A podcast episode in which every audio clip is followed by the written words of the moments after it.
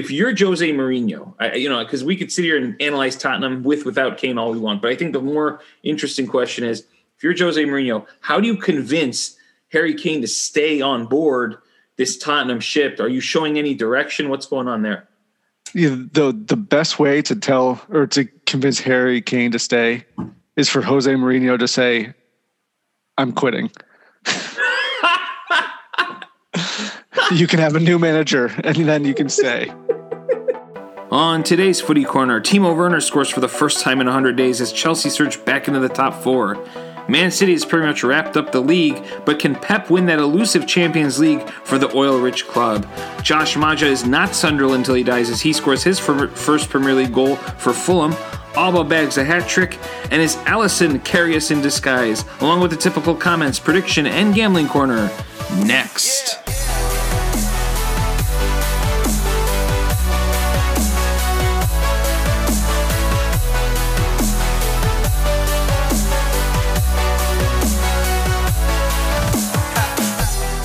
And we are back on the footy corner today with a co host again. Thank God.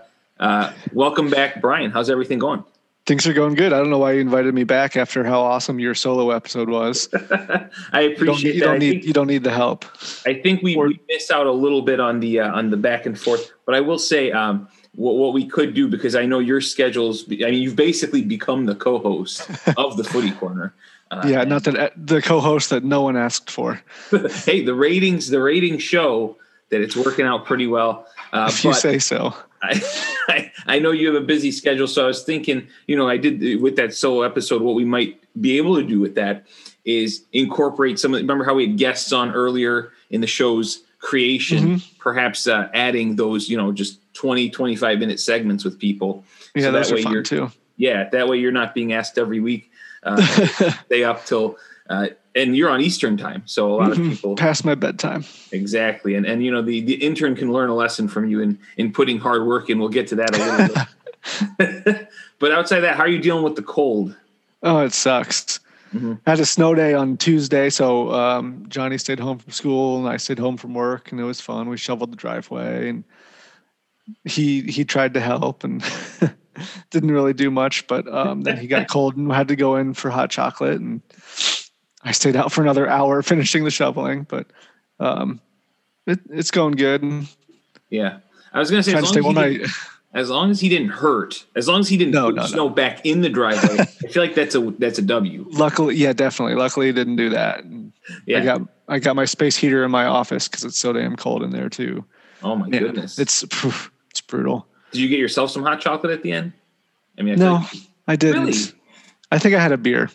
Oh, okay. I, I, mean, that's fair enough, I guess. But yeah, like it's still big hot chocolate weather. Yeah. Fair enough. Cool stuff there. Yeah. So uh, that's good. Uh, yeah, things. I, yeah, with all the snow and the cold, I'm very uh, happy and lucky that we teach from home because I haven't had mm-hmm. to drive in this nonsense that usually would be the case. Um, and actually, so our school partially opened on uh, February 8th and just important lab classes you know those those that don't have to go in have been have been advised not to do that and of course you know being in indiana uh, no offense to indiana um, but being in indiana please offend indiana i don't care being there you know how some people are are and and they um they are yes. insisting their classes must be in person i i just i can't do that if it's not a lab class now i do have a lab class right. that i will be doing in person but like two people come in at a time, masked up, everything. Um, I just can't ask like 25 to 30 people to show up in a room. Yeah. It's, it's just, if especially That's, if it's yeah, asinine. Yeah. I yeah, exactly. So we, we just opened up and I guess where my story was going there is that we, we had a snow day. They, they told us that, yeah. Uh, snowed like the, the campus is closed on, uh, it was Tuesday, I believe it was closed Monday and Tuesday. And and I was like, well, that doesn't affect me. This is the first time I snow days come in and I didn't really feel anything because I still had to teach. so were you at Purdue when we had a snow day on Valentine's Day? Yes. You had to have been there. Yep. I think oh, there yeah. was a Purdue IU basketball game. There was. You're right. Yeah. And the game still happened. Even yes, the game still happened. Yeah. It was like the it, ultimate dream. Yes. yeah, that was a snow day in college is just about the best thing that can happen to a college kid. Oh, absolutely. You well, drop. not not quite, but well, close, close. Yeah. You drop you drop what you're doing, and then you just drink. Yes. At least So like it, it's- that happened a lot, not just on snow days. So it wasn't that special, but That's true. Oh, oh, if any of my students track this down, that did not happen. right, right. oh, hey, you gotta live a little, right? Oh my god, good times. Yeah, now it's just not the same, but but you know you can. That is nice though when you have your you know your kids, you can enjoy it a bit there. You can uh, you know have hot chocolate with them Uh-huh. as long as uh you know you're not going in an hour later, I suppose. Yeah. but yeah, so hopefully everything's cleaned up there, uh, driveway wise, and and you're doing doing well, and that's good to hear. Everyone's doing well. So let's get into the action then. Let's get do it. into Uh, see what happens. So the team that you know. I- I've, I've noticed this that there's a theme that we tend to talk always about now we meaning whoever is on with me or, or or whatever about the the team that's doing the best or the top team or the team that's the story. And one of the there were a few big games I think this past week. I think it was one of the game one of the weeks that had some rich matchups going into it. So it felt like diff it felt a little difficult to pick a headliner but I you, you can't look far past Man City. They had two matches that were big and I think specifically looking at this Tottenham match they come away winners uh, three nothing. Uh, Rodri with the pen, Gundogan with another two goal match. Now City rolling, but real quick about the match, there were a couple things. Did you, you know, that I happened to watch? That I'm wondering if you you saw as well. Rodri kicking the pen. Uh, I, I didn't see that match. I saw the. I was confused why he took the pen. Then I remembered that Gundogan skied the last one he took, so that was probably why. Exactly. And with De Bruyne hurt. Now, something funny that happened in that match is that Ederson came all the way up to the box, like talking to, I'm trying to remember who the intermediary was. They had someone that was talking between uh, Rodri.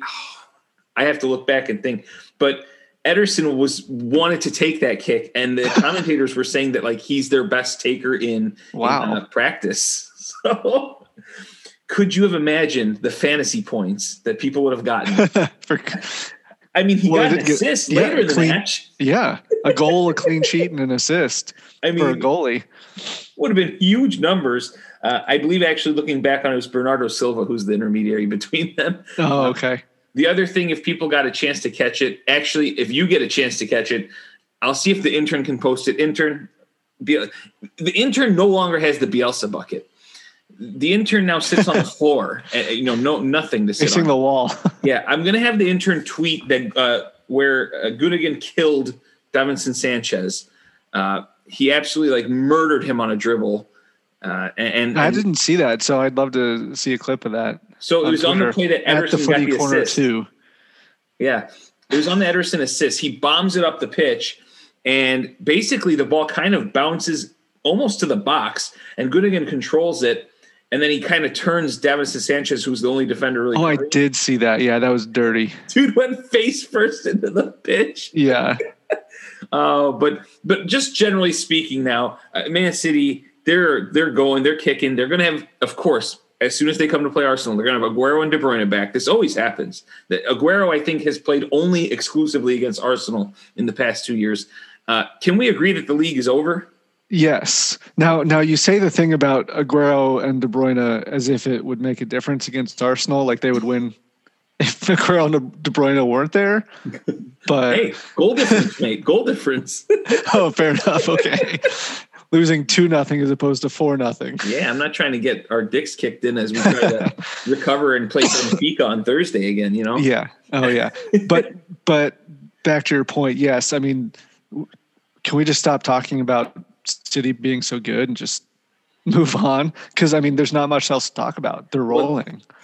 Yeah, that's at least true. at least for the premier nothing to talk about for the premier league Exactly. And I agree with you there. So that's why I was going to ask you now, with that said, pretty much with it being done and dust in the Premier League, we can ask, will they lose a match again? But I think more importantly, the question is, should they now focus on the Champions League? Because when you look at the table, they're 10 points ahead of the next team, uh, which I believe is Jeez. United. Was it 10 points on United and, Yep.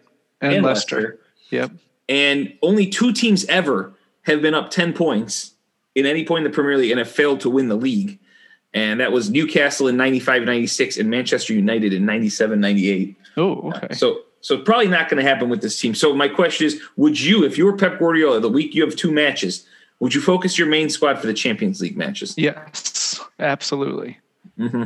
Yeah, I think a team that hasn't won that and that it's evaded them. I think they they haven't even been to the semis before.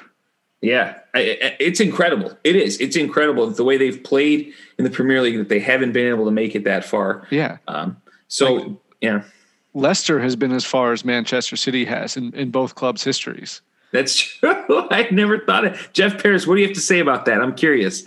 Uh, yeah. I'm curious to know, and, and I feel like Jeff Paris would also say that City will never will not lose another Premier League match this season. I think they will. Yeah, just because they need to focus on Champions League and, and mm-hmm. they can let off the gas, and other teams need the points way more than City do. So yeah, and like they should start this weekend. I think.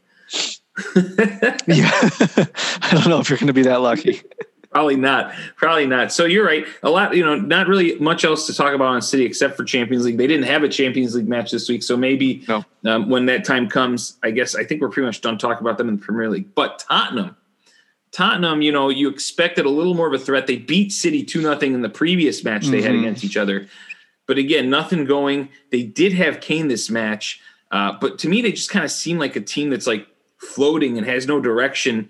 You know, if you're Jose Mourinho, I, you know, because we could sit here and analyze Tottenham with without Kane all we want, but I think the more interesting question is if you're Jose Mourinho, how do you convince Harry Kane to stay on board this Tottenham ship? Are you showing any direction? What's going on there? Yeah, the the best way to tell or to convince Harry Kane to stay is for Jose Mourinho to say, "I'm quitting." You can have a new manager and then you can stay. but but but even then, you know, I mean, they just I don't think they built the pieces around him. Son is really the only good player, and and I talked a lot about Højbjerg last yeah. week that he's been good, but outside of that, it's just it's just not good enough. They're just I don't see, you know, with certain teams, you see a direction, you see them going in a way, especially you, you look at our teams, for instance, you see a uh-huh. direction, uh-huh. you see how they've changed their style, how they've improved. Uh, that's just a team that just kind of eh, they fluctuate up, down, up, down, and maybe you're used to seeing that uh, with Mourinho. But but it's funny because I, I thought of this question, and as I thought of it, I was on my Twitter just a little bit ago, and I had an ITK that said that uh, that Harry Kane might be looking to leave this summer, and that Tottenham may grant him that. So. Um, that I mean, yeah, and that they're they would look for uh, Danny Ings or Dominic Calvert Lewin as his replacement. Is, is what I'm hearing. huh. they, they, I think they'd get worse in that case. No offense to those guys. Yeah, not Harry Kane. They would. Yeah, and uh, frankly, Harry Kane's overall career arc would would benefit from leaving Spurs. Mm-hmm. I agree. I mean, there's there's not much there's not that much glory anymore to being a one club guy. Mm-hmm. Like you talk about someone like Gerrard uh, or G- how he's a one club guy, and mm-hmm. the first thing you say when you mention Gerrard being at Liverpool the whole time, he never won the league. Mm-hmm. Right? Like yes, they they won the Champions League. What was it, 05 or whatever? Mm-hmm. Um, you know, they have that star by his name, but then you talk about the slip, and he didn't win. Oh, yeah, it's great. He stayed at Liverpool his whole career, but he stayed at Liverpool his whole career, never won. So yeah, Harry Kane can can cement his legacy as one of the best English strikers of all time by going somewhere to win something. Mm-hmm.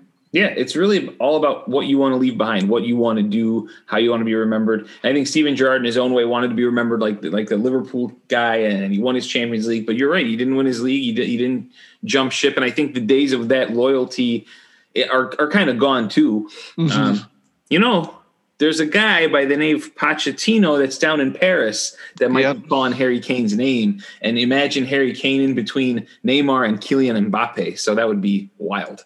Uh, that would be. I'm trying to think of an analogy. That would be like. I mean, would that be close to Suarez? That would be like a, a three-legged turtle in a greyhound race.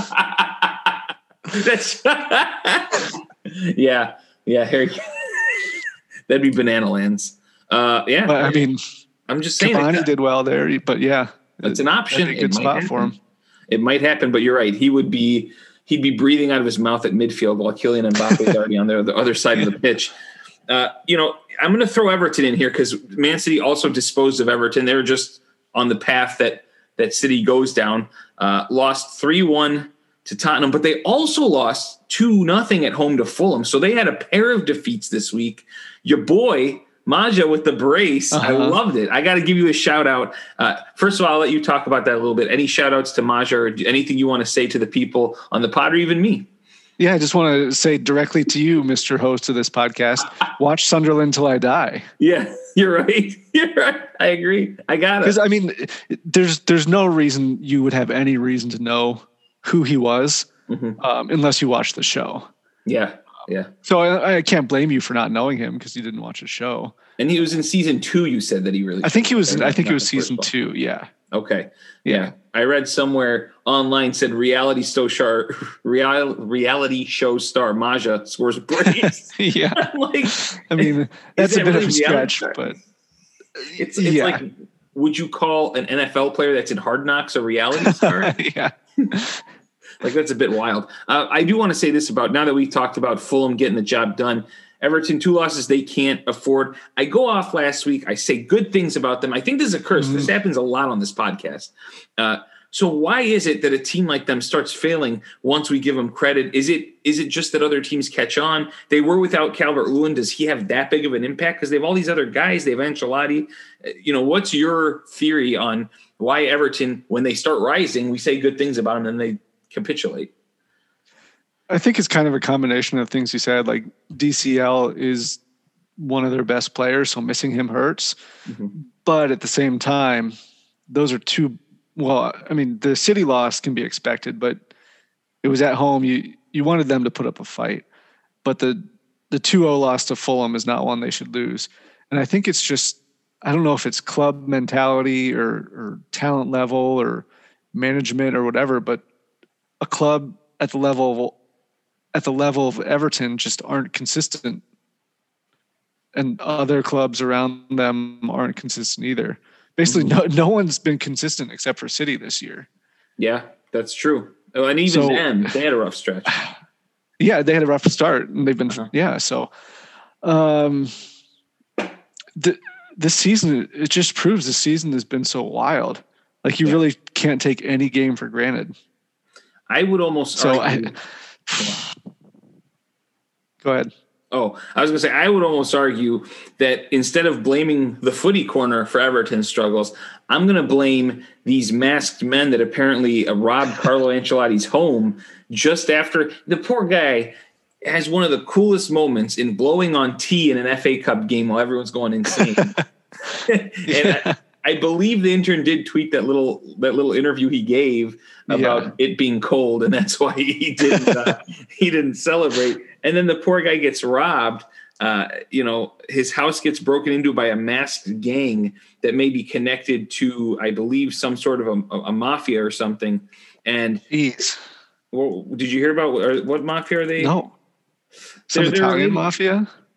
It might, you know what, something like that. You know, and and this has been an issue in that Liverpool area a lot. That that uh, yeah players have been have been robbed while they're away, and he was away actually, and whoever robbed knew he wasn't going to be around. But I guess his daughter was in the house, or she was disturbed Jeez, by it. That's scary. It really is, um, you know, and and obviously these people are after possessions because they're trying to plan the timing of it. But you know, it's only a matter right. of time before someone gets hurt. So yeah, that's yeah. You, that's, you just need uh, Sead Kolasinac there to protect you. yeah, especially when they have knives. I couldn't. Yeah, seriously. I can't believe that clip, man. That's bananas. Oh my god. Yeah. So Everton, uh, you know, final final thing on Everton before we go. You know, as of today, yay or nay, top four for you? Nay. Okay, I I would agree with you there. I had thoughts last week, and then after they lost to Fulham, mm, yeah, that's yeah, that's not a good look. Uh, although Fulham's been decent lately, so shout out to Fulham. Uh, let's move to another team that's kind of struggled. Leicester, Liverpool losing at Leicester three one, their third straight Premier League uh, match. Uh, yeah, it's, it's it's not a good look. And for the second straight game, they imploded after the 70th minute. They were winning this match one 0 and all three Leicester goals happened late. Uh, you know, and and some of them comical again. You know, like mm-hmm. my first question is, Alisson, why is he having these these issues late in the game. He he had a play, I think, and I actually watched this game. I woke I up too. and I was watching this game, and when he and Kabak ran into each other, I just felt bad for the new kid because that's the goalie's call. oh yeah. So, um, what, what do you think the issue is with Alisson? Why is he having? Because this is, I believe, his third or fourth error in two games. Yeah, I think he's just been in Liverpool too long. It's just something in the water affects your goalkeeper intuitions, I guess. Mm-hmm. I I don't know how else to explain it. He's turning into the next um, Car- Karius. Karius. Yeah. Have you seen that meme? No. Uh, oh. It was uh, you, like, oh. you know in Scooby Doo when they used to always take off the bad guy's yeah, mask. Yeah. there was one that uh, I think had uh, uh, you know Alisson's face, but then it coming off and it was Loris Karius. I, I think. Mm-hmm. Uh, yeah. It was just one of those things, and I'm like, oh, you know, but I don't know. Is it? I'm thinking maybe he just you know, not trusting his back line as much, perhaps. Uh, you know, these errors have be. happened in the last two games. And I'm not blaming it all on this poor Ozan Kabak guy who's 20 years old no. coming into the team. I mean, yeah, he's he doesn't have the pace yet, but young defenders, especially center backs, always are going to have trouble. So I think maybe it's part of him not trusting or not the communication isn't there. Maybe I don't know. Yeah, that could be. But so, it, when you're when you're a goalie, you ha- you have to make the communication be there. Mm-hmm. Like the the defenders typically can't see you and you can see them. So it's your responsibility to make that communication. Yeah. At least that's how it's been for me when I play goalie. I know I, I play like rec league soccer in central Indiana, so it's not exactly high level and I'm a backup goalie, but still if if you're back there, you have to be talking to the entire team at all times. Well, and that's the thing. If it's a clear issue like that, and even we can identify that, well, that's that's something that's a bit odd to me. And and so I guess my question would be: Do you do you keep going with him, or do you risk his confidence getting hurt and going with Kelleher, just seeing what happens? Uh, maybe give him a chance to turn it around, and if it mm-hmm. keeps going, then go with Kelleher. I mean, Kelleher showed flashes of brilliance in, in, his little game time that he's had so far. Yeah, I um, agree. So, yeah, I mean, maybe maybe just start a rotation. Maybe don't bench Alisson, but start bringing in Kelleher here and there a bit more. Sprinkle them in more than you have been. Yeah, I would I would say there's no harm in those where you have two match weeks. Um, or two matches in a week, you could mm-hmm. throw Alisson in like the Champions League games, and then you could throw Kelleher into the Premier League matches, and, and then and have them work with the same defenders. You know, like the defensive pairs that that you might rotate if yeah. they do. I, I, mean, I know they don't have many players uh, that aren't hurt that they could rotate. right. But but that's just an interesting. I, I did want to point this out. Again, another thing that happens on the pod. I called a, out Firmino a little bit last week. Just said things aren't working for him. Did you see that pass on that Salah goal? Oh my god, that pass was ridiculous. and and Salah's finish too was just so casual. Mm-hmm. Like that into their goal, that was the best goal of the week, I think. But holy cow! Oh yeah, it, that it was, was, that was insane. insane. Yeah, I agree. And I was like, oh, well, that's the match. Liverpool, I mean, the confidence that you get from scoring a wonder goal like that. I was like, Liverpool, they're going to score two more or whatever. And then obviously the exact opposite happened. Yeah, no, that's what I thought too. I was like, that's that's one way to wake up from, you know, I was yeah. kind of like laying on my couch. I just kind of woke up and was watching the game and said, oh, I'll pour coffee out in after this game. That thing got me straight up. And I'm like, all right, coming sooner. We're ready. Let's go. This game's on. Uh, so it was it was yeah it was pretty cool. Um, so Liverpool struggles continue. Uh, there's one more thing I want to put from the comments into here. Steve did mention I don't know if you were able to see Steve's tweet. He pointed out a play early in the match. Uh, Pereira on Salah. Uh, he he got like a, I guess a foot on him or, or, you know he fell down in the box. They didn't give a pen. He goes, I guess that's not a penalty anymore. Um, and and it wasn't far off of like the the penalties that uh, what was it? David Luiz gave up to the Wolves guy, uh-huh. Willian Jose, or the one that Bednarek gave up to Martial. Is is are calls like that and that I went off on last week in the show? Are they hurting things later? Because people are like, well, that was called then, so why isn't it called now? Is it is it getting a bit out of control? I don't recall the exact play that you're talking about because I think I missed the first little bit. It was a uh, small clip. It was like it was similar to those other penalties I told you about that, you know. Then it just goes back to refereeing consistency and, and how do you how do you get get that out of these refs? Yeah. Kind of like what you talked about last week mm-hmm. um, by yourself there. Yeah. That's I, I don't I don't know I don't have an answer for it. I mean, it's every, every one of them is a judgment call, Mm-hmm. and not everyone's judgment is the same. So That's true. You're very, very right there. Let's go to a more positive thought. Leicester City, just keep it rolling. Every time we're not sure about what's going to happen, they go on. Jamie Vardy is back. He announced himself by playing guitar with the corner flag after scoring the goal. Uh, and hey, I mean, we, we, we've decided City are going to win. Is it time to say, hey, Leicester can get second place, that they are favored to be second, that they are they have a high percentage chance of making Champions League? I think so. I like just watching them. You know, going back to the eye test because we have to talk about Manchester United here, Mhm. um, who are currently in second. Leicester just looked like a better team to me. Yep. So I, I I think they are strong contenders to finish in second above United and all these other teams. Mhm. They, I mean, we just have to face it. Leicester are really good this year. Yeah, yeah, I And agree with you. if- 100%. You know, they're probably better than the year they won the title, but the year they won the title, everyone else was worse. There wasn't a ci- uh, team like City to contend with. yeah, and, and I think their guys are stronger after the collapse that happened last year. Yeah, Um, that, that midfield, you know, again, and Didi Tielemans is just so good. And then I think Harvey Barnes is much better this year than he was before. And I think you throw that Yep. in the mix. It's just a matter of can we keep these guys together because this team is is really fun to watch. Um, I was able to actually catch a bit of them because I taught a class during Arsenal's Europa game, but but uh, Leicester had a match at, at eleven fifty five there, so I actually was catching their match. Now I don't think I think it was zero zero, nothing came of it, Yep. but they're just they're still a fun team to watch. They have good defenders. They just get it done, and like you said, the eye test. I think I agree with you that they're better than United, who I guess you know. Let's just get to them next year, but before we do, percentage that Leicester makes Champions League. I'd say seventy-five percent. Okay, yeah, I'm, I'm with you there. 70, 75. If you do, if you if you predict any result in the Premier League this year with higher confidence than seventy-five percent, you're just an idiot.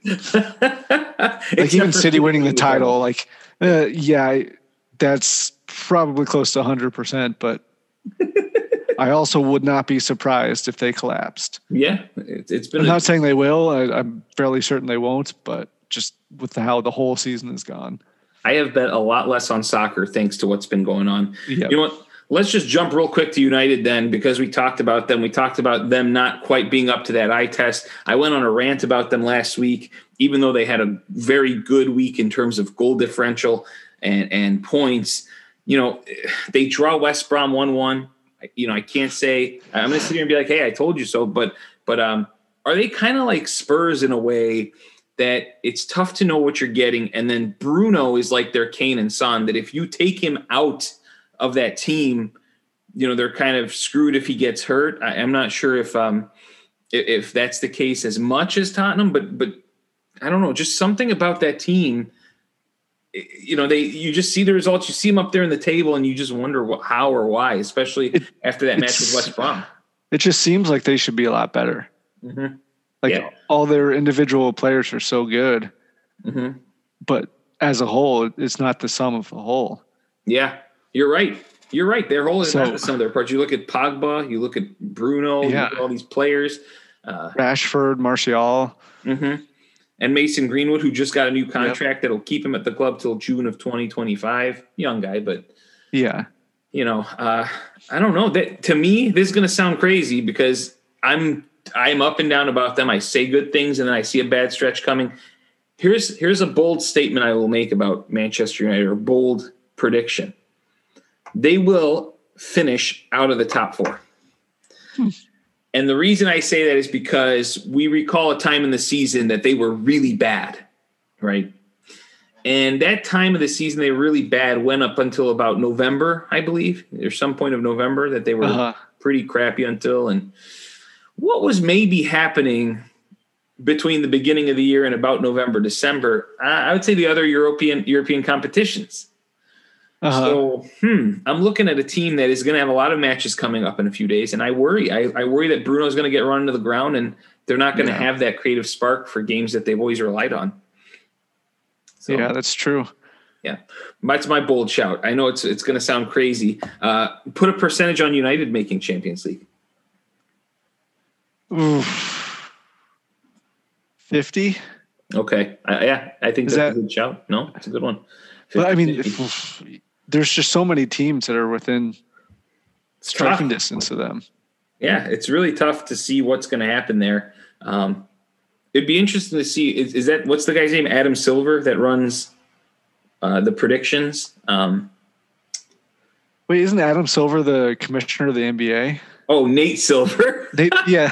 you know what's funny? I, I'm so bad with first names that I, I when I was re-listening to last week's episode, I believe I did call Mike Dean Howard Dean once. Uh, no, I didn't pick it up. No, I, I for for when I when I heard Adam Silver was the commissioner of the NBA, uh-huh. my very first thought was like, oh, that 538 guy is commissioner of the NBA. So I, I totally excuse that uh, uh, um, slip up. People with the same last names they confuse me sometimes you know so hey what what can you do um i'm, I'm actually pulling up as we were discussing that his his uh, probabilities um wow man united to make champions league under his predictions 81% 81%. So um Man City's probability to win the league 98. Yeah. He has, let me tell you his top four in making UCL. Obviously, Man City's up there. We can throw them out. Uh, United, 81% to make Champions League. Liverpool, 71%. And then Chelsea, 54%. So, Wow. Okay. and then Leicester at 51. So Huh. my Gunners sit at 4%. Lovely. Uh, I, I mean, But yeah, he's that that website is a, a, a numbers game, and we're, Absolutely. we're all about the eye test, and exactly. Well, and also, probably more right than we are. It- well, but this site, I mean, this year would be the year that it's wrong with how crazy shit is. So, you know, I don't know. We'll see. Uh, let's move on to, uh, I will say, a match that uh, I think was quite entertaining for the neutral. And I'm not yes, it was. my team was playing at Arsenal and Leeds. Arsenal four, Leeds two. Leeds in that 10:30 a.m. Sunday uh, spot. They just they never fail to disappoint in that spot. they, they they always have crazy games. They, Um, they're a fun team to watch, one way or the other. I mean, you, you don't know what's going to happen with them. yeah, I mean they either they're going to attack and look great, or they're just going to leave themselves wide the hell open, and the Yeah. other team is going to look really good. And Mikel Arteta saw something in this. This I, I'm going to put to him because it had been a long time since we saw Aubameyang up top. He'd been playing on the wing a lot, and Lacazette was sitting. And you'd sit there and say, "Well, hasn't that man been hot? Don't you want to play a hot hand?" He saw something in Leeds and how they play, and he put Aubameyang up front, and he stuck. Uh, he put actually Smith Rowe out on the wing with Odegaard in the Mhm. middle and Saka to the right. So the young trio who really, really helped out, I think, and made Aubameyang look great. Had a hat trick, Aubameyang, which long time coming because he he's been struggling all year. Had a big miss today in in Europa, um, but he is. I want to say this about him: since 2009-10, Pierre Emerick Aubameyang is one of three players to score a hat trick in three of the top five leagues across Europe. Do you think you could name the other two? I mean, this is, a really hard. You've, I mean, it has to be someone that's moved across leagues. Um, Uh huh. one of them I can definitely tell you played in the EPL. He's played in Italy and also Spain. So La Liga, Serie A, and EPL. I like I know for a fact. I know the exact three teams this guy did for. The other one, I'm. the other one I think played for Chelsea, but then I don't know what other teams he's played for. Okay. I'm gonna look it up. My, my first guess is Ibrahimovic. That's actually a good guess, but it's not. No, him. but he he didn't play for EPL. He or he didn't play La Liga. He played PSG. yeah, but that was a good, that was a Um, good shout. That was a really good shout. And Ronaldo left EPL before 2010. Yes. Shit, I I was gonna I was gonna say Lukaku, but he Mhm. he's only done he was only in EPL and Serie A.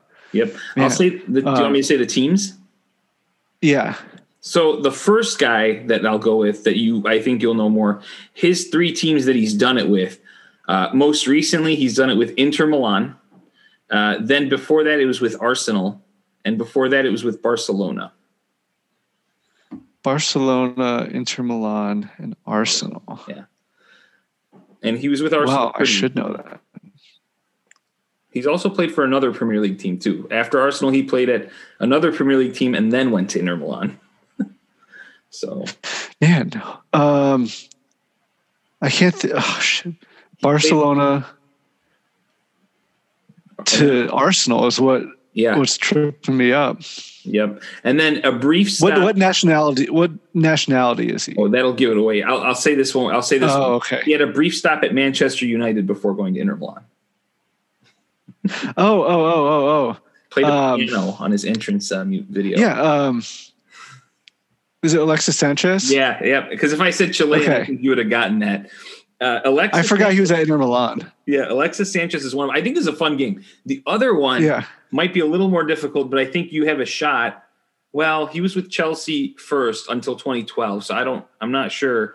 Okay. Oh, well, you know, so he was with Chelsea up until 2012. Then he did it with uh, Lille it, between 2012 and 2014, and then with uh, Hertha between 2014 and 2020. So a smaller kind of name guy. He's from the Ivory Coast, and it's not Didier Drogba, obviously, but uh, but a teammate. Um. Yeah. I I I don't think I could get that Yeah. one.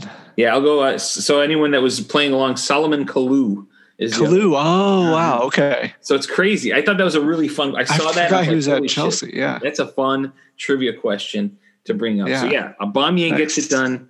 Uh, he hadn't had much success success up the up the middle before this. You know, I think my theory is it's the three behind him. Is Pierre Emerick Aubameyang back? Yeah. Sure. Why not? I yeah. No. Um, scoring a hat trick. I uh, you definitely have to say he's back. Mm-hmm. Um, at least for that game, he is. But yeah, yeah, he's back. Mhm. Let's. I mean, keep keep those three guys around him. Like, how how do you like Odegaard? By the way. Oh, you know, uh, so here's the thing. I've he that was his first start. This game actually was Uh-huh. his first start. He's come off. It's been tough to get him off the bench because we kept getting red cards. Uh, but hey, you know, he I think he played outstanding in that match. He's he's getting on with the team, and he actually today had a really good. Again, I was uh, teaching during the match, but I, I saw some highlights, and I, I did. You know, I look into my Twitter, my Arsenal Twitter, and Yeah. a lot of people were saying that he played great. Uh, and actually, a few people said he was reminding them of Ozil, you know, before he got lazy. So a young Ozil, which a a guy Yeah. with you know like him that has ambition, I think at the young age he is. Um, the problem is having to being able to pry him from Real Madrid. Uh, yeah. might be difficult because he's a young wonder kid, but hey, you can enjoy him while you have him. And I really, I really do enjoy having him in the side. And I think that having him and Smith Rowe as as kind of facilitators have helped players like Saka and Aubameyang. Because if you look at if you look at every match summary, Saka scoring showing up as an assist guy or a goal scorer. He Yep. scored again today in in Europa League. Um, and so Yeah, yeah, Saka's Odegaard- been great. yeah, he's been outstanding. He's running all over the place. There's space for him now, and people are finding him. Again, I think it's because they needed that creative kind of player Yeah. now. If they aren't able to obtain Odegaard, I, that would be my number one choice in the summer. If if I were if you were to tell me, hey, they're looking at a at a playmaker, realistic choice, I'd like to you know keep it going with the guy. You know, obviously thinking they can't get Grealish, they can't get you know like a big name guy. Yeah. He might be you know if you can buy him somehow, that would be oh man, that'd be outstanding because I, I like what I've seen so far. I like how this team's played in the last month. I, Mike, actually, I'm going to ask you this uh, as a as a neutral that's watched them. You know, bar the red card games. If you've seen them here or there, have you seen them play a little more connected, a little more quick, a little more of the old Arsenal? To me, it seems like has been back, not just because of the results or, or performance. You know, or because of the performances, not just the results. Are you seeing that a bit, or is it just The the few the few games I've watched, I have, and it it might be kind of a, a selective choice here because I watched that one. I think it was West Brom in the snow, Oh yeah, and they looked fantastic. it looked really. um, and the Arsenal game or the Leeds game, obviously. Mhm. So I haven't watched every single one of their games. So I'm sure they have a a slog game here or there. They had a little Yeah, losing streak the there for a while, one. which I didn't Mhm. watch. But um, I mean, you can see you can see traces of it, and these Mhm. guys are young. Th- This that trio you mentioned. Um, so yeah, it, things are looking up. Yeah, I agree with you. And even the game they lost against Wolves, I thought before the red card, they looked Oh, yeah. they looked the best they have all year, and then so yeah, I mean, it's that's why I didn't get so mad at lately. I've just enjoyed watching them, and and again, I gl- I had some glimpses as the computer was to the side here while I was teaching, uh, and and every glimpse I was watching, they had some good interplay. So I feel pretty good about them going forward. Um, we'll see. I'm almost okay with throwing this game with City out the window over the weekend, Yep. and and playing for the, the Benfica game on Thursday because you know I think their best route to Champions League is, is going through the Europa League, but Yep. You know you have to see what happens there. Um, before we move on, real quick, Leeds most exciting team to watch for a neutral overall period. Um, maybe I'd say Leicester Mm-hmm. or City because you know that they're they're going to score. Mm-hmm. Um, I guess if you if you want to see something interesting, you don't want like a top team to watch. Leeds would be a fun team to to get behind and, and follow. So Yeah. yeah, most exciting non non elite team, I guess. Okay. I'll give you that. I agree. Yeah, I think especially how City's been playing lately. Oh man, but uh, but yeah, non elite leads is up there. I want to know what the people think at the footy corner too. Let's go to another exciting team in London as of late. Your boys, Chelsea, two nothing winners over Newcastle. Uh, we saw the um, Olivier Giroud getting another goal. Our boy, uh, and he has Yeah. 21 goals as a substitute, which is only second ever in the Premier League to uh, Jermaine Defoe, who has 24. So I would have guessed Andy Carroll would be at the top of that list. that wouldn't have been a bad shout. Uh, but yeah, I'm hoping our boy Giroud can uh, can pass pass him up soon, and that'd be Yeah. cool. Um, but the, the main thing I want to talk about, well, we could talk about some of the action. Timo Werner scoring for you again. Yes. I want to say that almost didn't go in. It it crossed the line by a lot. Yeah. It was it was fine. yeah, but but it was one of those where you're like, oh my goodness, if Yeah, that hadn't gone in, like, Uh, yeah, that's like your season's over. yeah, I mean, it has. It's. I think I read somewhere that it was hundred days between goals and exactly one thousand minutes. oh, So, jeez, um, hey, perfect. hey, how do you feel Goal about is a that? goal. Still not great. hey, I'm in it with you. So whatever happens, yeah, happens, my st- my there. stomach hurts thinking about it. I will say though, this game they did play Werner on the wing, so they can play him with Abraham with Uh-huh. came in later. Uh, do you feel that that's the best place to utilize him? And and does that by doing that, are you taking away other players that can play there, or do you feel good about that setup? I I don't like seeing him there, but. Lampard had him out there for a long time, and now Tuchel is having him out there. So they obviously know more than me. So maybe that's where he performs best. I'd prefer him to see. I'd prefer to see him in the middle, Mhm. maybe in a top two. Um, you know, because he's much faster than Abraham or Giroud. So just kind of a have them play off each other, um, with Werner getting in behind or something, and, and Giroud's so good at that like hold up play and distributing with his back to the net, um, and just making that extra pa- like that one two pass with with the fast guy. You saw him do it at Arsenal a whole lot. Mhm. Um, you saw him do it with Hazard and a little bit with Pulisic last season. Um, I think he could do something like that with Ferner, but what do I know? No, actually, you you you thought of something that I thought was pretty cool because I've started to see they're playing five in the back. I mean, I I know they did this game. They played five in the back. yeah, um, which which I think worked out. And if you do that, you can put two strikers up front if you Yeah. have the the width from those fullbacks, and then if a couple of your midfielders, especially against a weaker team, push up, like you're saying, like a Ziyech kind of player. Then what? Yeah. Why can't you have, like you said, two up front? Because it seems like Tuchel has unlocked Marcos Alonso, who you Yeah. know never, never played. Again. Is it is he that big of a difference, or do you think it's just that Tuchel knows? Okay, he might not defend well, but if he's a wing back and he has support of three center backs, he's dangerous. yeah, it's definitely that. I mean, Marcos Alonso is not going to go into the history books as the greatest soccer player ever, but he he plays that wing back role so well. I mean, you've seen it Mhm. with with this team multiple years in a row now where you put him at left back he's a liability but like when uh when we won the title with Conte Antonio Conte Yes. um the Arsenal game the Arsenal game where thing like the light switch got turned on I think he even got subbed on that game as a wingback and then that just started their run yeah. um, so that's just his position, and, and when you play when you play him at wingback, he's he's gonna excel. Mm-hmm. Yeah, and and I thought the other wingback was an interesting choice. Um, yeah, so it, has been. If you remember that that year I was talking about, uh, Victor Moses played wingback for a lot of the. So it's kind of similar to that, where it's you have you have basically a winger or, or right mid that sits back a little bit. He's not really the the most defensive guy. Um, hell, even Pedro played right wing back for a couple yeah. games.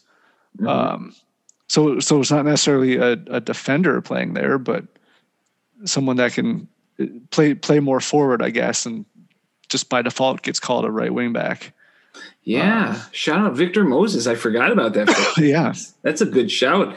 Um, the last thing I actually I didn't put here, but I wanted to ask real quickly as a U.S. fan, now taking the Chelsea hat off and the U.S. hat uh, fan hat on or you can keep them both on. Uh, do you worry a little bit that uh, Christian Pulisic, who got a really good run out with Frank Lampard, minus when he was injured, is kind of coming back? Is it is it does it worry you he's not getting a run out with Tuchel, or do you think he's slowing him back in from his injury problems? I'm I'm hoping he's just slowing him back in from his injury problems.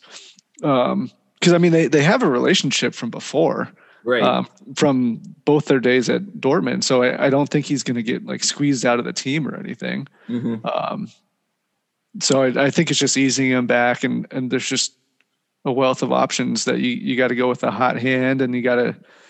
And when you do that, you also provide yourself the opportunity to heal all the way. Mm-hmm. we don't need Pulisic back right away.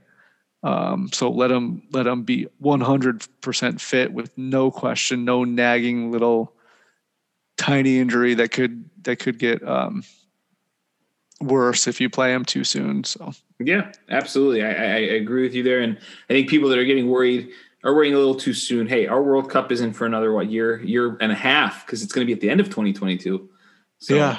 There you go. Well, let's uh, let's. Well, I guess we have to qualify too. That that's not. Oh a, my god!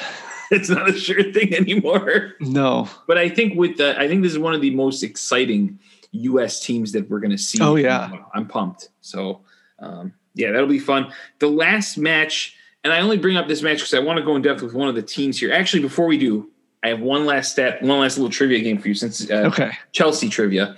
Uh, Thomas Tuchel has picked up 13 of his 15 Premier League points. Uh, right, with the uh-huh. with that draw of, of Wolves being the only game, and you could argue they they should have, you know, they should have won that one the way they handled, uh, you know, they had possession, uh-huh. could have finished. He had 13 to 15 points. Joe, that ties Jose Mourinho as one of the best five game starts. He had 13 of his first 15. There are two managers that were 15 out of 15 in somewhat recent memory, kind of recent memory. Do you know which two managers of Chelsea that came, I'd say, in the last 15 years, got 15 out of 15 points in their first five games? I I don't think it was Andre Villas-Boas. Correct. I think it was not him. oh, uh, was it An- Ancelotti?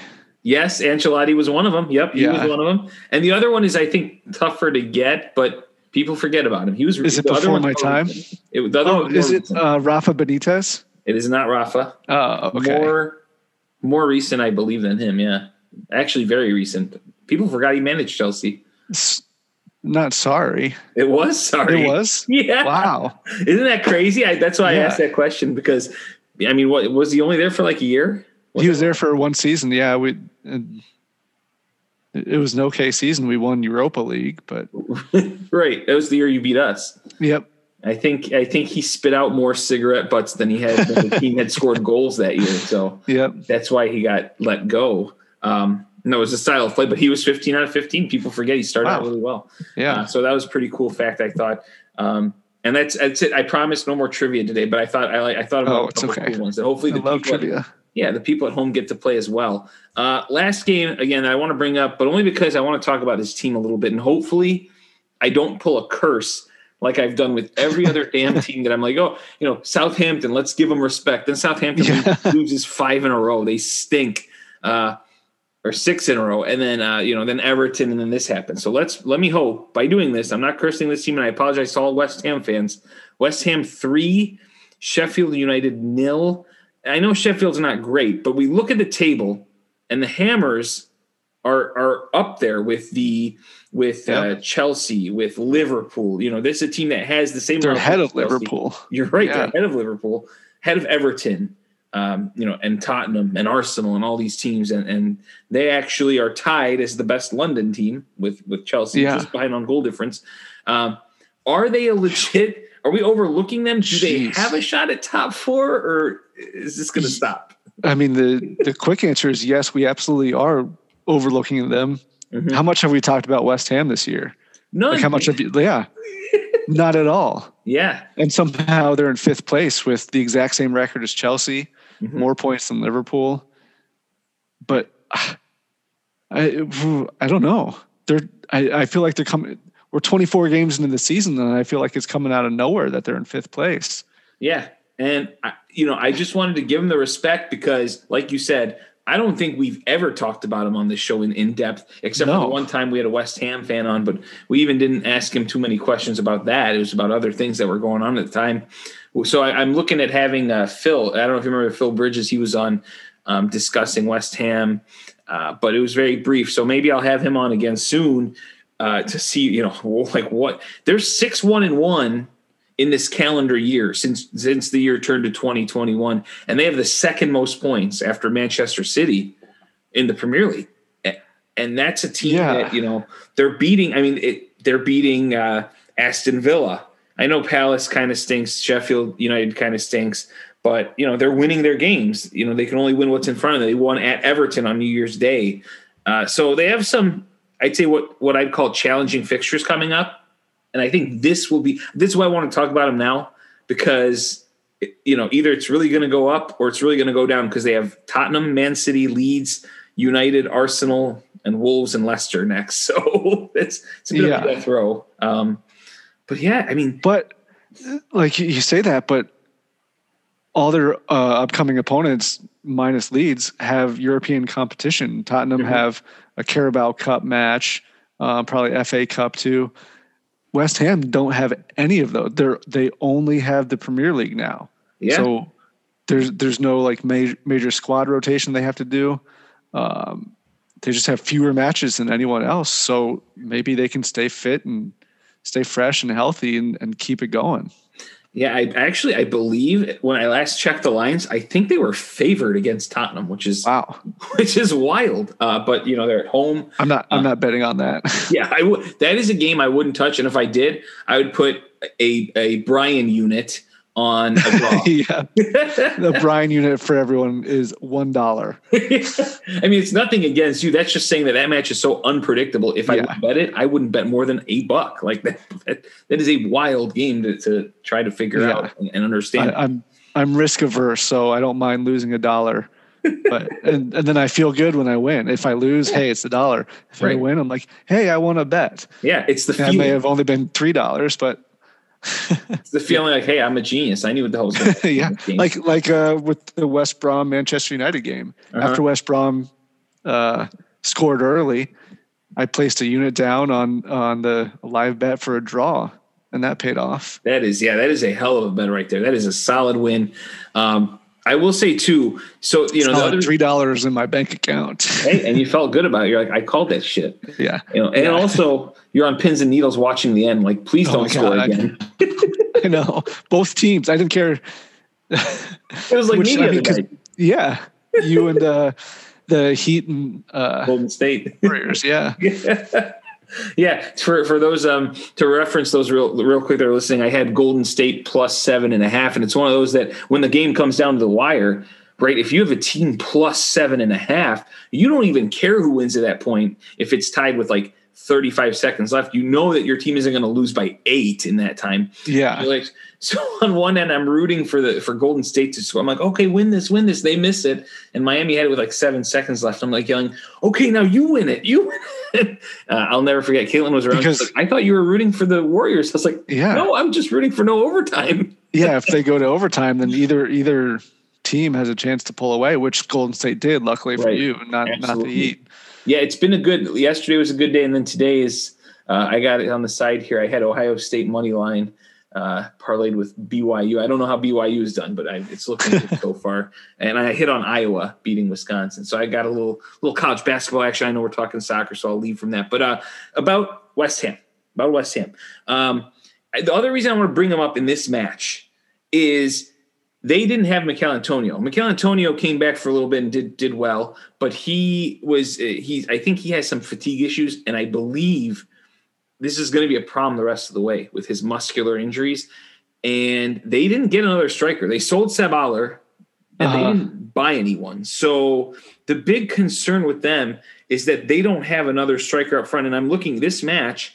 Jarrod. Didn't they get uh, um, what's his name? Jesse, so Jesse Lingard, Lingard, yeah, to play out on the wing. So they have a bunch of wingers, and I guess they might try to play Jarrod Bowen up front. So Bowen might not be a bad shout in fantasy because Jesse Lingard in his first game, you know, scored two goals. Did you see that? Yeah. His first game as a hammer. Yep.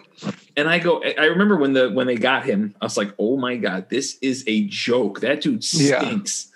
and you know what I'm going to do from now on? I'll just have a stink eleven that I'll that I'll put in at the beginning of the season and that team will go on to be the best 11 by the end. Yeah, yeah. With okay, sure. Gundogan, uh, Jesse Lingard, yeah. all these people I've shit on all the time, they're just going to be really good. So Højbjerg, yeah, Pierre Emil Højbjerg. I, I, made fun of him. I would put him as my defensive midfielder, mm. and even on my own team, I could say Granit Xhaka's played a lot better the past three yeah. four weeks. Uh, Pepe's gotten better. A lot of people that I shit on. Um, it, it, it, and, and and my wife does say that that when I do shit on players, they all of a sudden it happens a lot with my uh, hockey with the Blackhawks too. I yep. shit on the guy and then he scores. Um, but yeah, West Ham, watch for them, folks. I think the next few weeks will be really interesting, and I think that's a team that if, if their game is on, try to have a look. Um, I wanted to give them a shout out. I want to give Jesse Lingard a shout out.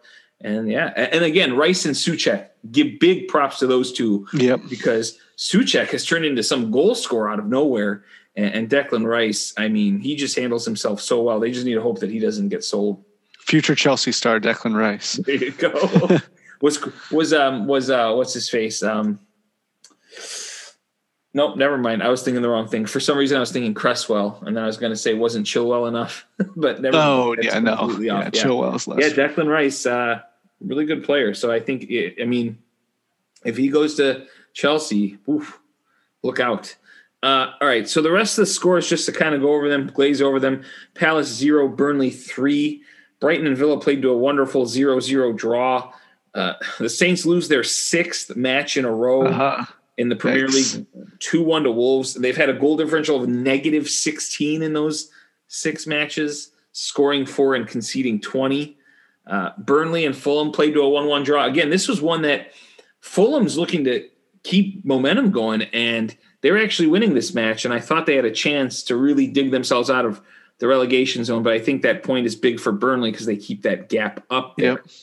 So with all these results said, uh, you know that it's that time of the week, and I thought we'd get over this, but I think it's a really cool segment where we could recognize a team, and you know you can even just pick one team, or if you want to pick two, who would your winner or winners of the week be? You know, out of what's happened.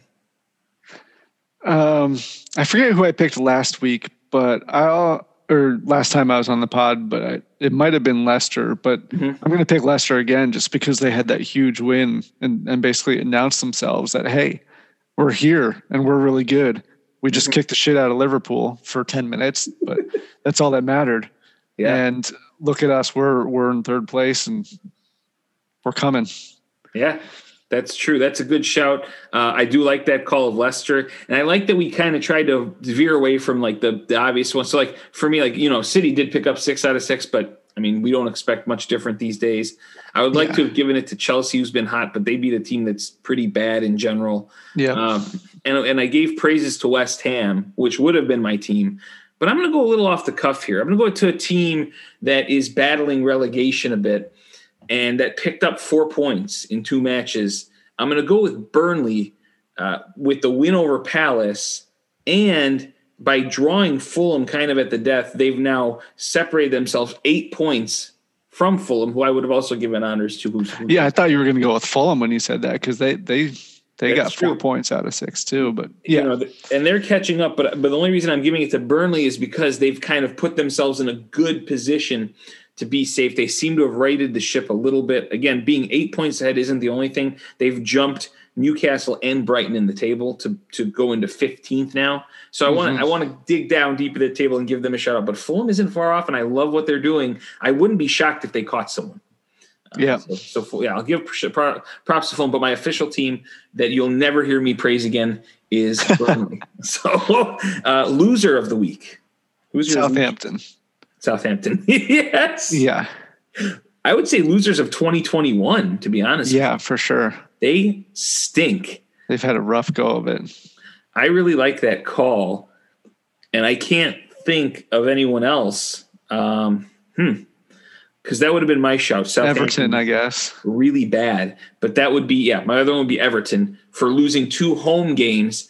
Not really the, the city one, but really that Fulham one has, Yeah. I think, halted a bit of momentum and really kind of stopped this top four talk until they can figure it out. I mean, they, they still have the Europa League talk, but that's about the only talk we're getting right Yeah. here. So, uh, all right. Anything else about the matches before we jump into the comments real quick? Nope. All right, so let's go to the comments. Let's go back early in the week. You did bring up uh, when I talked last week about Man City giving up less than a goal a game and being the only team. I did, I did mean to say, and I didn't at the time, only this season. But I want you to, Yeah. I want you to have the chance because I know you're going to enjoy doing this. Please do tell us who is the best defensive team in Premier League history. Well, of course, that's Chelsea. Yeah, I think um, it was the 2005 season. yeah, yeah. You had 0405. 0405. Um, they conceded 15 goals Mhm. the entire season. Yep. And Yeah. right now, with 14 games left, City have conceded 14 goals. So So I think that means if, um, no, I'm sorry, City has conceded uh, 15 goals now. so you'll be rooting for Arsenal to put one by them. Yes. Otherwise, they can make history, mate.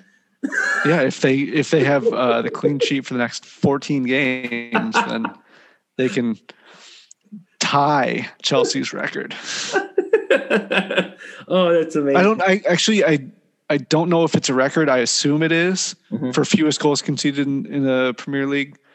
Um, and obviously, we we know the top tier of English football didn't exist until 1993. So I, I believe that is. I, I think you're right with that one. So I did want to. I did want you to get the chance to clarify to the listeners. Yeah. Because when I re-listened, I did not say that season. So yes, that se- this this season, City. But overall, they have not. And unless they go on, like you said, a massive clean sheet streak, I think Arsenal will put it. I think Arsenal will put a stop to that record. So when they do, just pop pop your champagne open, Brian.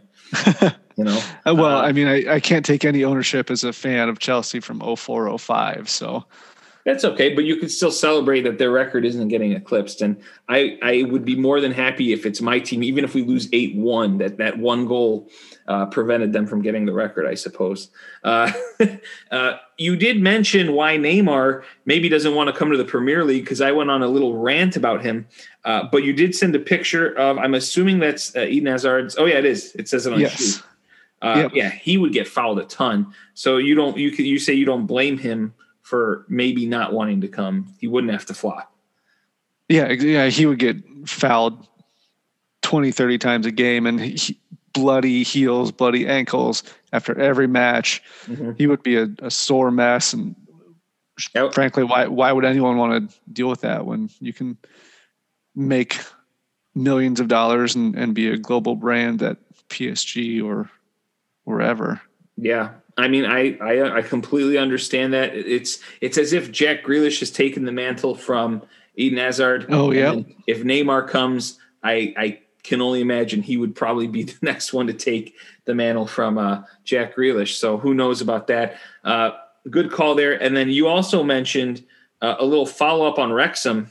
You know, we talked about them last episode too. Mhm. You mentioned in the comments uh, that you know they're off to a great start, and uh, put that article about them repaying the uh, player furlough losses. So, hey, you know, you don't go out and immediately start buying this and that. You got to go in and, and start internally fixing what's going on. Have good Yeah, methods, yeah. good strategies. They didn't And- they didn't buy the soccer team as a trophy. You know, like some rich billionaire that's oh, I own a soccer team.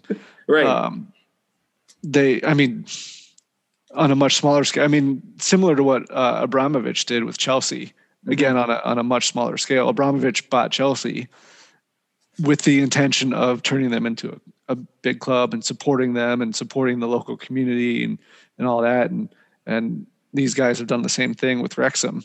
Because mm-hmm. just, I mean, to give a little more detail, they um, a lot of staff at Wrexham, I guess, with the pandemic, got furloughed, so they weren't paid their full annual salary or something. They were paid uh, some kind of um, prorated amount, I guess.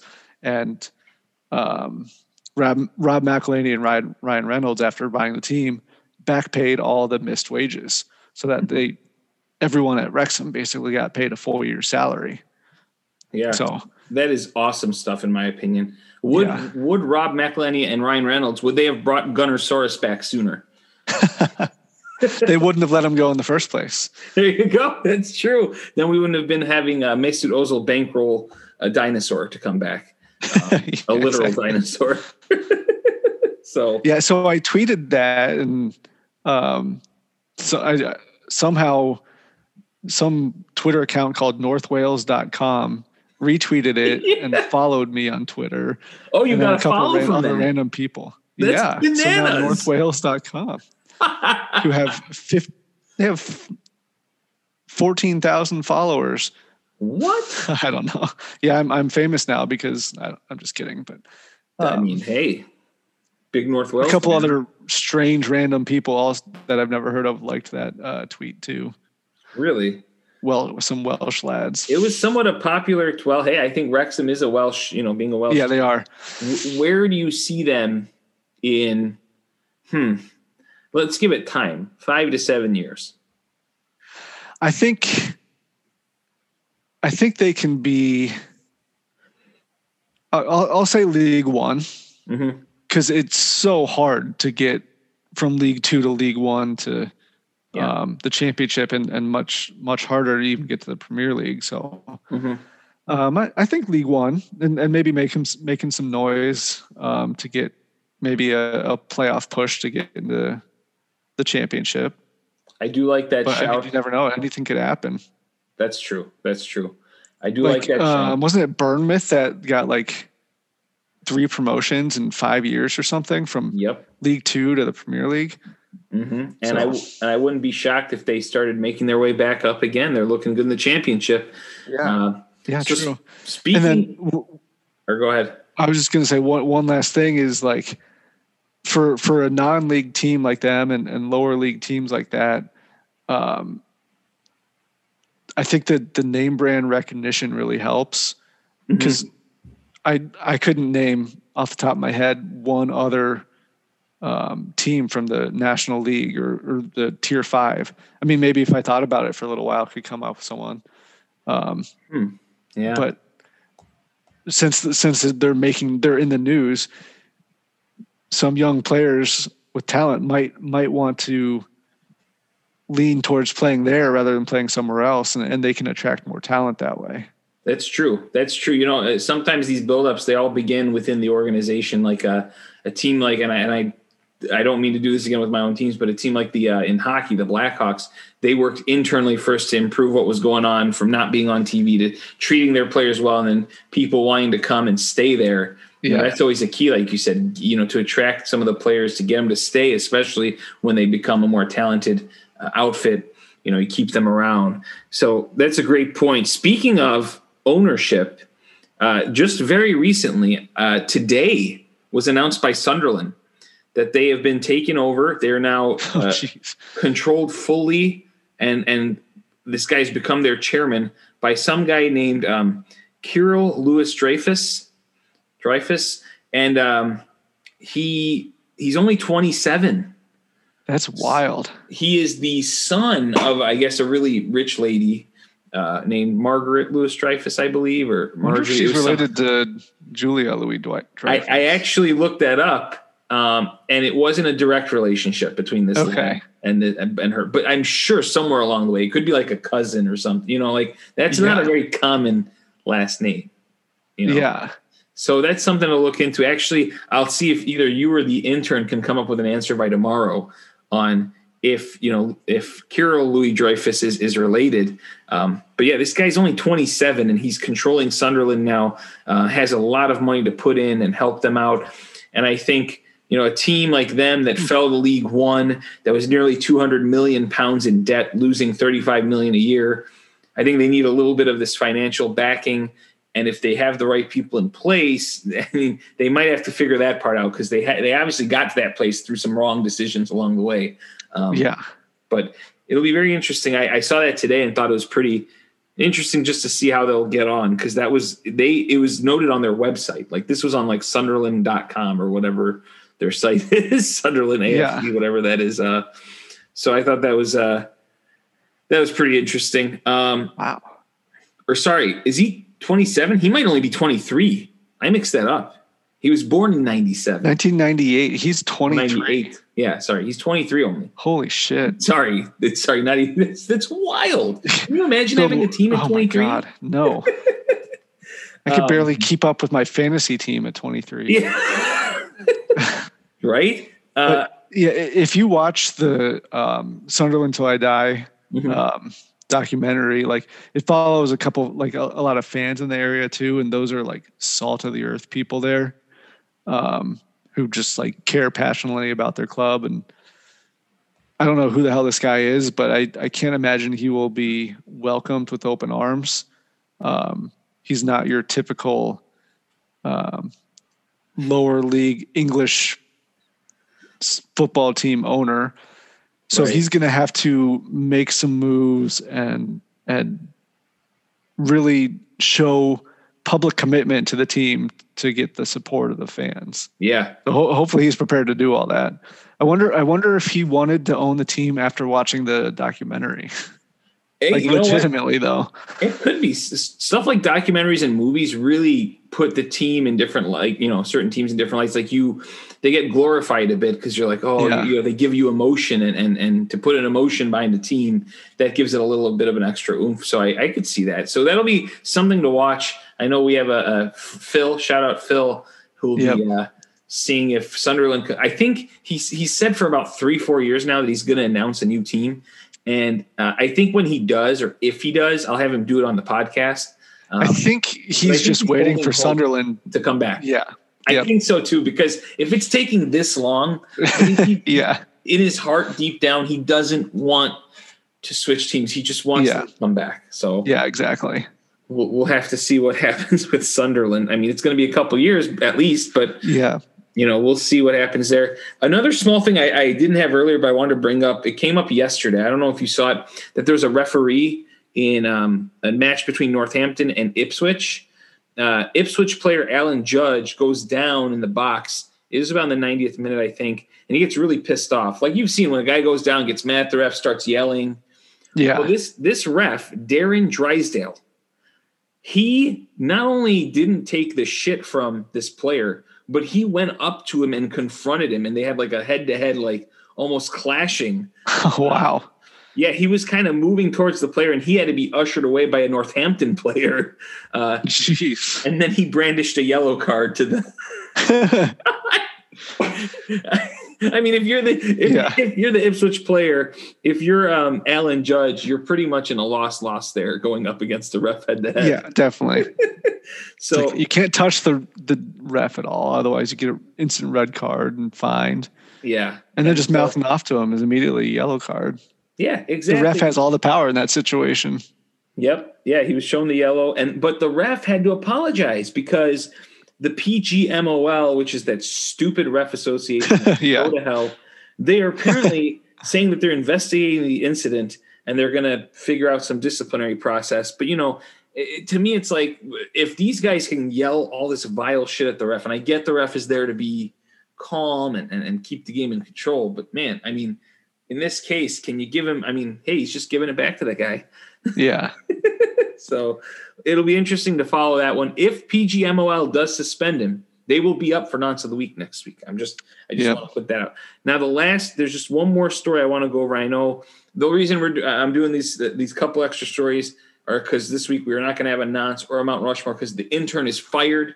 The intern did not post things on time. Yeah.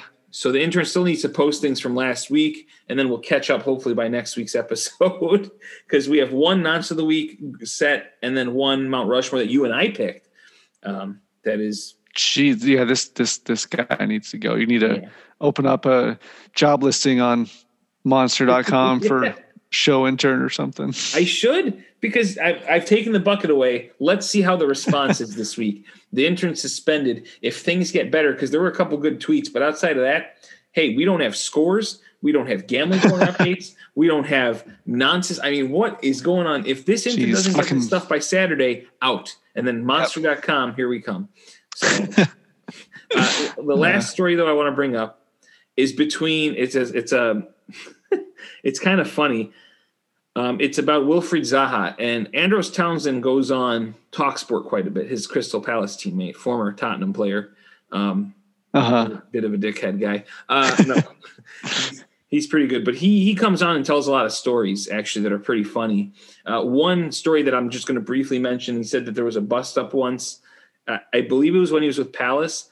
Just a normal bust up, like a bad tackle happens. People come, they clash, and I guess it got so bad once that one player went to his car to get tear gas uh, to bring into the fight. Yeah, but he didn't say who the players were. But anyway, he he was able to get Wilf Zaha to talk um, a little bit on on Talksport one day. And Wilf Zaha is from, or he plays for the Ivory Coast in the World uh-huh. Cup. And his teammate now is is fellow Arsenal, or is not fellow, is, is Arsenal player Nicola Pepe. And so he he told a funny story that when they were on international duty once, um, that Wilfried Zaha had actually changed his room um, when he was roommates with Pepe. So there's no animosity. there's no animosity between them. They weren't mad at each other. But apparently Zaha is not a fan of Pepe's bedroom habits. So he he was asked to recall his experience on sharing a room with Pepe on a podcast. And he goes, "Oh my days, Nicola Pepe."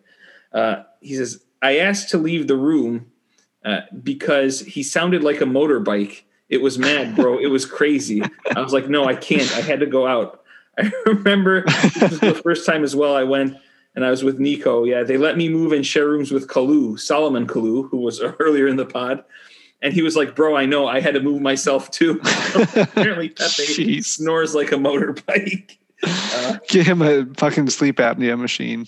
Right. So, yeah. Um, it, they said in this thing that it wasn't the first time Zaha has taken issue with a teammate. He got into a fight with former Man United prodigy Ravel Morrison way back in the day. But this one was pretty funny, I thought. So Nicola Pepe got exposed a little bit, I, I suppose, um, with Kalou and, and Zaha agreeing that he he's a little loud in terms of snoring. So that's a shout there.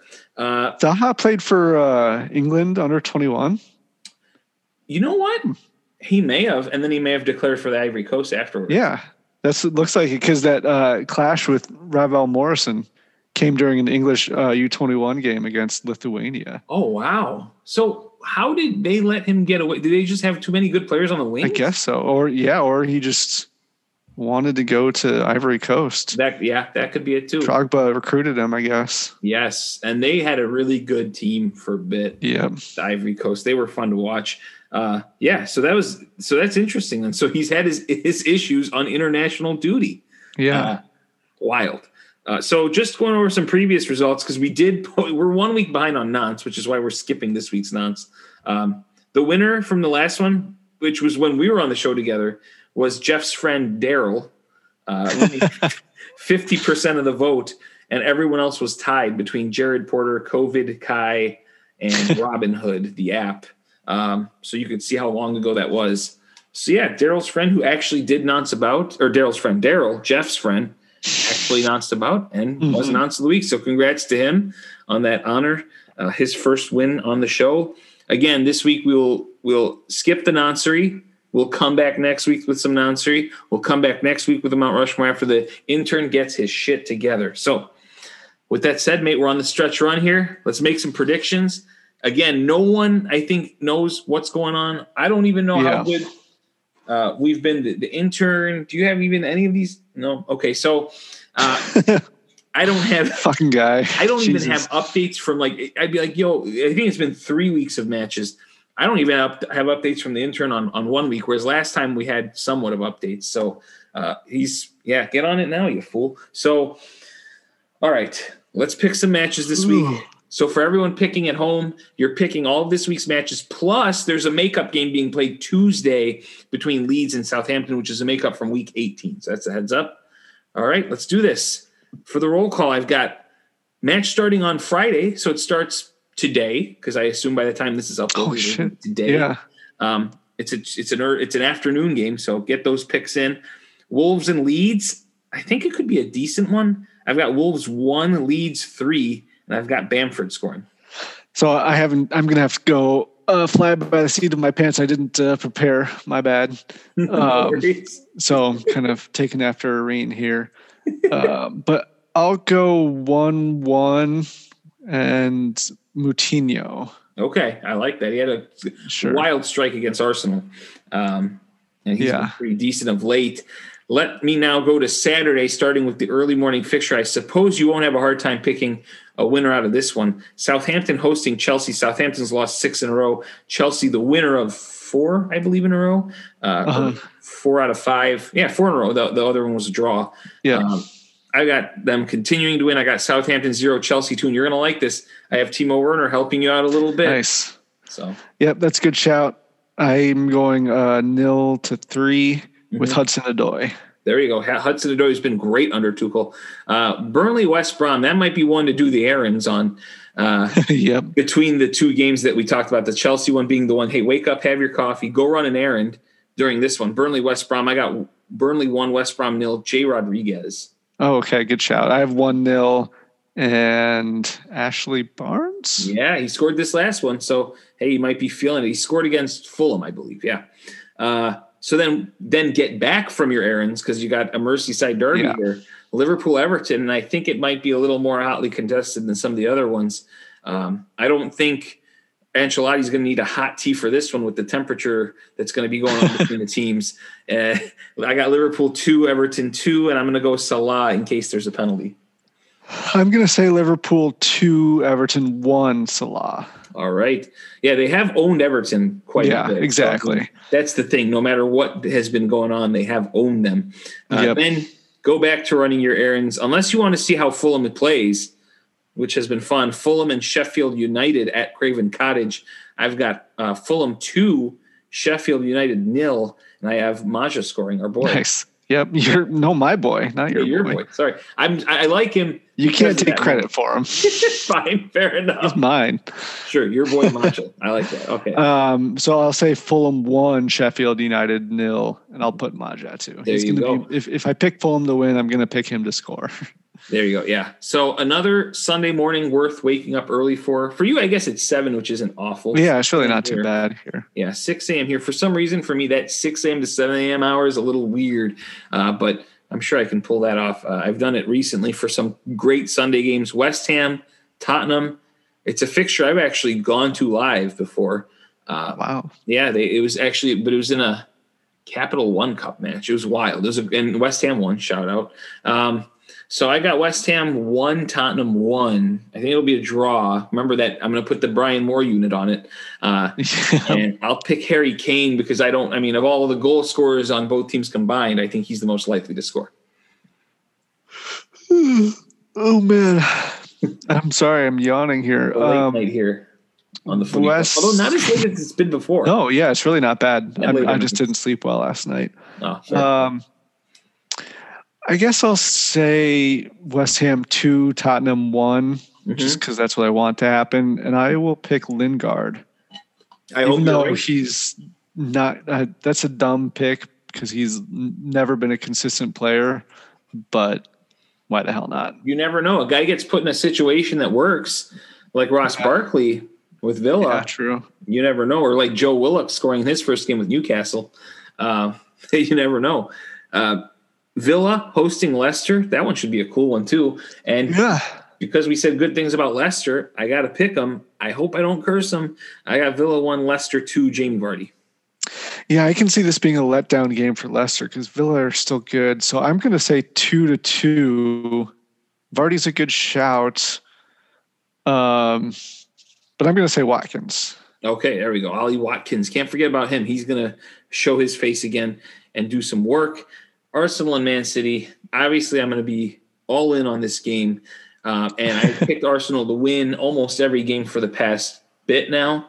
Um, I won't, but I don't think they'll get blown out of the water. I think the only time they, the other time they played at the Etihad, it was 1 0 City. It was a tight game, actually. It, it wasn't the typical open game that these two will play, that they play. But I think Arsenal will get one to help your Chelsea record out. Unfortunately, I think Man City will get two, and I think a player like Sterling could cause some issues. So I got Arsenal one, City two, Raheem Sterling. But honestly, I wouldn't be shocked if if um, if Arsenal played him pretty well. So we'll see what happens. But uh, I yeah, right now I just can't pick um, anything other than City winning something like three nothing. So I have Arsenal nil, City three, and I've I've gone away from it because I gambler's fallacy. I don't think he can keep it going, but I'm going to pick Gun, uh, Gundogan to yeah. score this time yeah. again because if there's any way to get him to stop scoring, it's for me to pick him. Yeah. hey, and if he doesn't, I'll be and he and they don't score because of that, I'll be pretty happy. But I'll say this: you could be onto something because I could see Arsenal resting some players, knowing who this opponent is, and saying, okay, we need Tierney for the the Europa game, we need yeah. Aubameyang for the Europa game. Bukayo Saka's played a lot of minutes he played 90 today. I don't think he's going to play in this game. Smith yeah. Rowe might get a rest. Oh, you know, it depends. Pe- players like Pepe and Willian might be on the field. So you oh, might boy. be right. you might be right. Although Pepe's been better lately. Willian, this might be his game to play in. Um, Man United hosting Newcastle. Uh, United, a great Europa League game today. Win. I just saw that yeah. just a bit ago. Newcastle stinks. This isn't like the Europa League team they played. It's it's a team that's worse. I got United two, Newcastle nil. Bruno Fernandes. I have the exact same thing. Yeah, I mean, is I mean, I figure same score as the Chelsea game, and then you know pick yeah. Bruno all the time. Brighton and Crystal Palace play on Monday Night Football. So if you're really bored at work, Snooze. right? If you're really bored at work, just put it in the background. Um, I don't know if that's been the case for me lately, so I don't know if that'll happen. I got Brighton two, Palace nil. Neal Maupay uh, I just went Brighton one, Crystal Palace one, and I'll say Zaha. Oh, I was I was hoping it'd be my boy Eberechi Eze, my boy. No, I almost I, I, almost picked Batshuayi, but he hasn't done shit. Your boy. Yeah, there you go. Hey, you know, now watch him score. You talk shit about him. oh yeah, I know.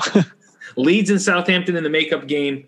Uh, I still see no other result than a loss for Southampton. But because it's their second game in a week, I've always noticed the second games in a week for teams, especially when it's a Premier League match and they're not rotating as much, is a little, little more dull. Uh, oh, so hmm. I'll go Leeds one, Southampton nil. Raphinha. Okay.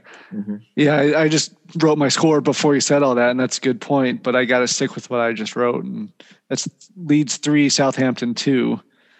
Um, is a good shout. I'll do Bamford. Yeah, I, I, I, like that too because you never know with Leeds what's going to happen. yeah, you really the, don't. Like you never know if the tired legs will just lead to like mishaps on both ends or if they'll tighten up. It, right. Who knows what Bielsa will do? He, I mean, he has his bucket back from the intern, so who knows what'll happen there. All right. Um, so with all that in the books, the last segment, let us now go to the gambling corner.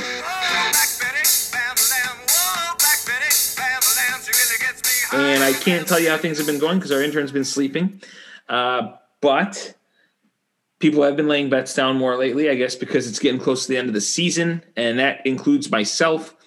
I'm laying bets in a way that if I go one and one, I can win money. Not a lot, but something. If I go 0 and 2, then I'll lose the full 10. 2 and 0, we're looking decent. So I'm hoping Steve hasn't caught me in the past few weeks, but I wouldn't be shocked. I feel like I've been losing a lot. I've got two games, and and they would be teams that you wouldn't expect. So everyone, buckle up. Here are my picks. On Saturday, I'm picking Fulham over Sheffield United. Fulham at Craven uh-huh. Cottage is plus 120. It's a big risk to pick hmm. Fulham to win, but they're playing Sheffield. I got five bucks to win six on that one. And then I'll throw my other five on Leeds on the game we just talked about on Tuesday. At plus 118, I got five to win 590 on Leeds over Southampton Tuesday. Interesting. So if I've learned anything since starting some sports gambling on DraftKings, which you put me onto, is that I should not be betting on Premier League. Yes. Well, I did. I did win that West Brom Man U draw live bet, but and also gambling corner for me involves fake money. So exactly, I don't fun. have anything prepared, but I will make a bet because I am way, way, way in the hole. I think I'm like 50 bucks negative or something. yeah, um, so I'm going to have to, I'm, I'm, i think I'm just going to have to keep making these huge, taking these huge swings and, and see if I can um, hit a home run.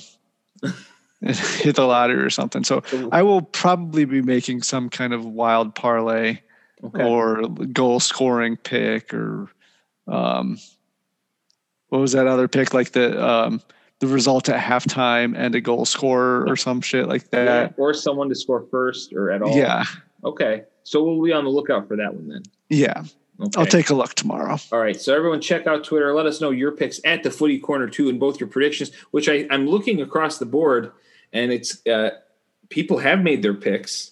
The picks have come in. Your picks, Jeff, Nikhil, uh, Steve. So everyone has had really their picks in. Hopefully, Areen will put his picks in soon here. I don't uh, still no picks from him, but I have confirmation. I have confirmation. I hadn't heard for for a while of him doing this, but I had confirmation he was watching soccer today because while I was teaching, I, I mean, I turned, I have my phone down. The game's over here in the in the corner. I'm teaching. I did get a text asking, "Would you bet Arsenal in this situation?" Oof. Five minutes later, fuck it, I'm betting Arsenal. I think it was when they were losing. Um, okay, but they were playing so well that he he just thought there was a win in them, and yeah, he didn't get it. But but again, I, there's a semblance of him watching slash betting on these things. So I, I'm hoping, thinking he may be back soon. We'll see there.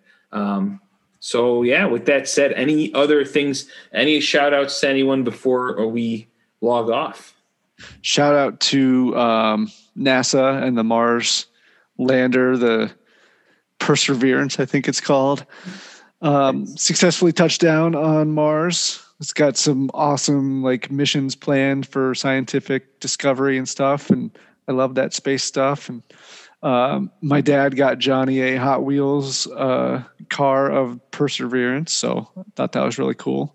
Space is awesome. Yeah, I agree. That's top stuff right there. And uh, yeah, I guess I don't have any shout outs. That's really the main thing. Everyone enjoy the soccer, stay warm, stay, stay warm. Safe. Yeah. Um, and I'll give you a chance to give your sign off before I leave it to our boy. What's my sign off? Oh, be be nice. nice. Yeah, be nice to someone. Be nice to go. everyone. With that said, let us turn it over to Unai Emery. Love you guys. Good evening, Alexa. Please to play uh, my favorite song. Good evening. Good evening. me